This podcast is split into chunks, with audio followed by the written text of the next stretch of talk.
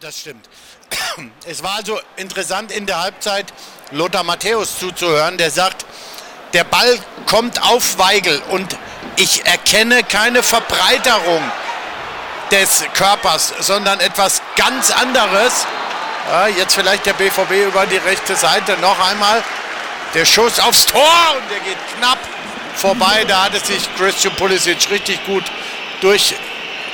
durchgesetzt, hat das klasse gemacht. Also und er sagt, vielleicht ist das regelkonform, aber ich verstehe sie nicht, sagt er. Weil Julian Weigel macht ja nur alles, damit der Körper nicht verbreitert wird. Er nimmt die Hand vor die Brust und wird dort angeschlossen. Es gibt trotzdem. Unter was? Ist das ein Tor? Der das ist ein Tor!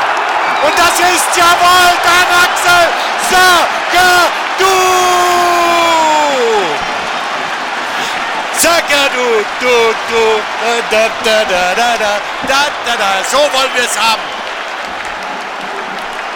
Die von Christian Pulisic erzwungene Ecke bringt durch dann Axel Zagadou das 2 zu 2. Da köpft er aus 8 Metern ein und Rune Jahrstein, der jetzt zweimal schon glänzend geklärt hat in dieser Begegnung gegen Brün Larsen und gegen Sancho, hat hier nach diesem Eckball von Jaden Sancho und dem Kopfball von dann Axel Zagadou keine Chance. Das heißt 2 zu 2, alles wieder offen und nur wie das Allerbeste, es sind noch 43 Minuten zu spielen. Und jetzt kann es nicht ja. noch einen weiteren verrückten Handelfmeter geben. Ja, ich hoffe, dass da jetzt nicht nochmal so ein Mist geschieht.